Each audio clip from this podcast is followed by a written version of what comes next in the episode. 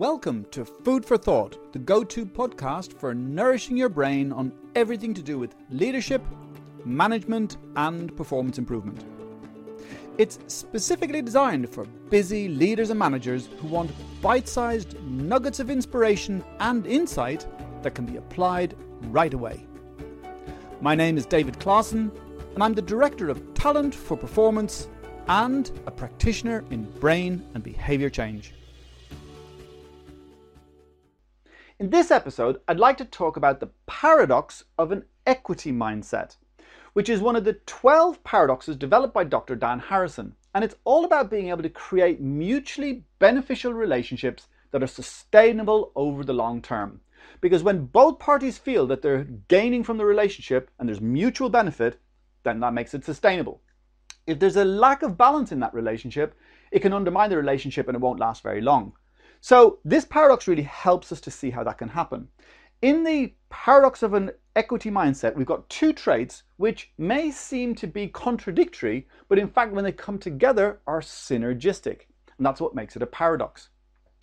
Um, so we have assertive, which is the ability to be clear about your own wants and needs and declaring them, and helpful, which is looking for and seeking the needs of others and helping them to achieve their goals. Now, if we're very assertive and lacking in helpfulness, we can be end up in this dominating quadrant where we're out of balance because we may be very good at declaring our own wants and needs, but neglecting the needs of others. And that can lead to resentment and it can lead to people feeling exploited, and that will undermine trust and cooperation. And people may leave and choose to work elsewhere.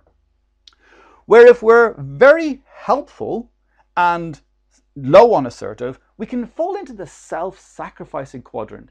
And this is where we may build good working relationships because we're very helpful. However, we may end up self sacrificing our own time and effort to meeting the needs of others and therefore not getting our own work done.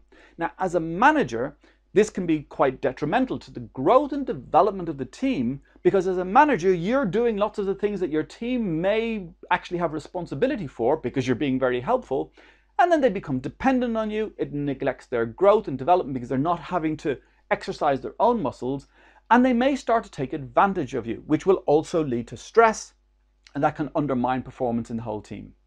So, what we're really looking for is mutual benefit, where you're able to be clear about your needs, be clear about the needs of your people, help them to achieve their goals, and build long term sustainable relationships that engage, motivate, and retain your best people. So, when it comes to an equity mindset, stay curious. Thank you for listening to this episode of Food for Thought.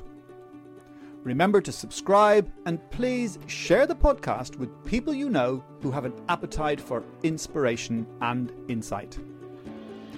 You can contact me via the email in the show notes, and you can visit our website at www.talentforperformance.co.uk for the latest thinking on creating clarity, inspiring people, and driving performance.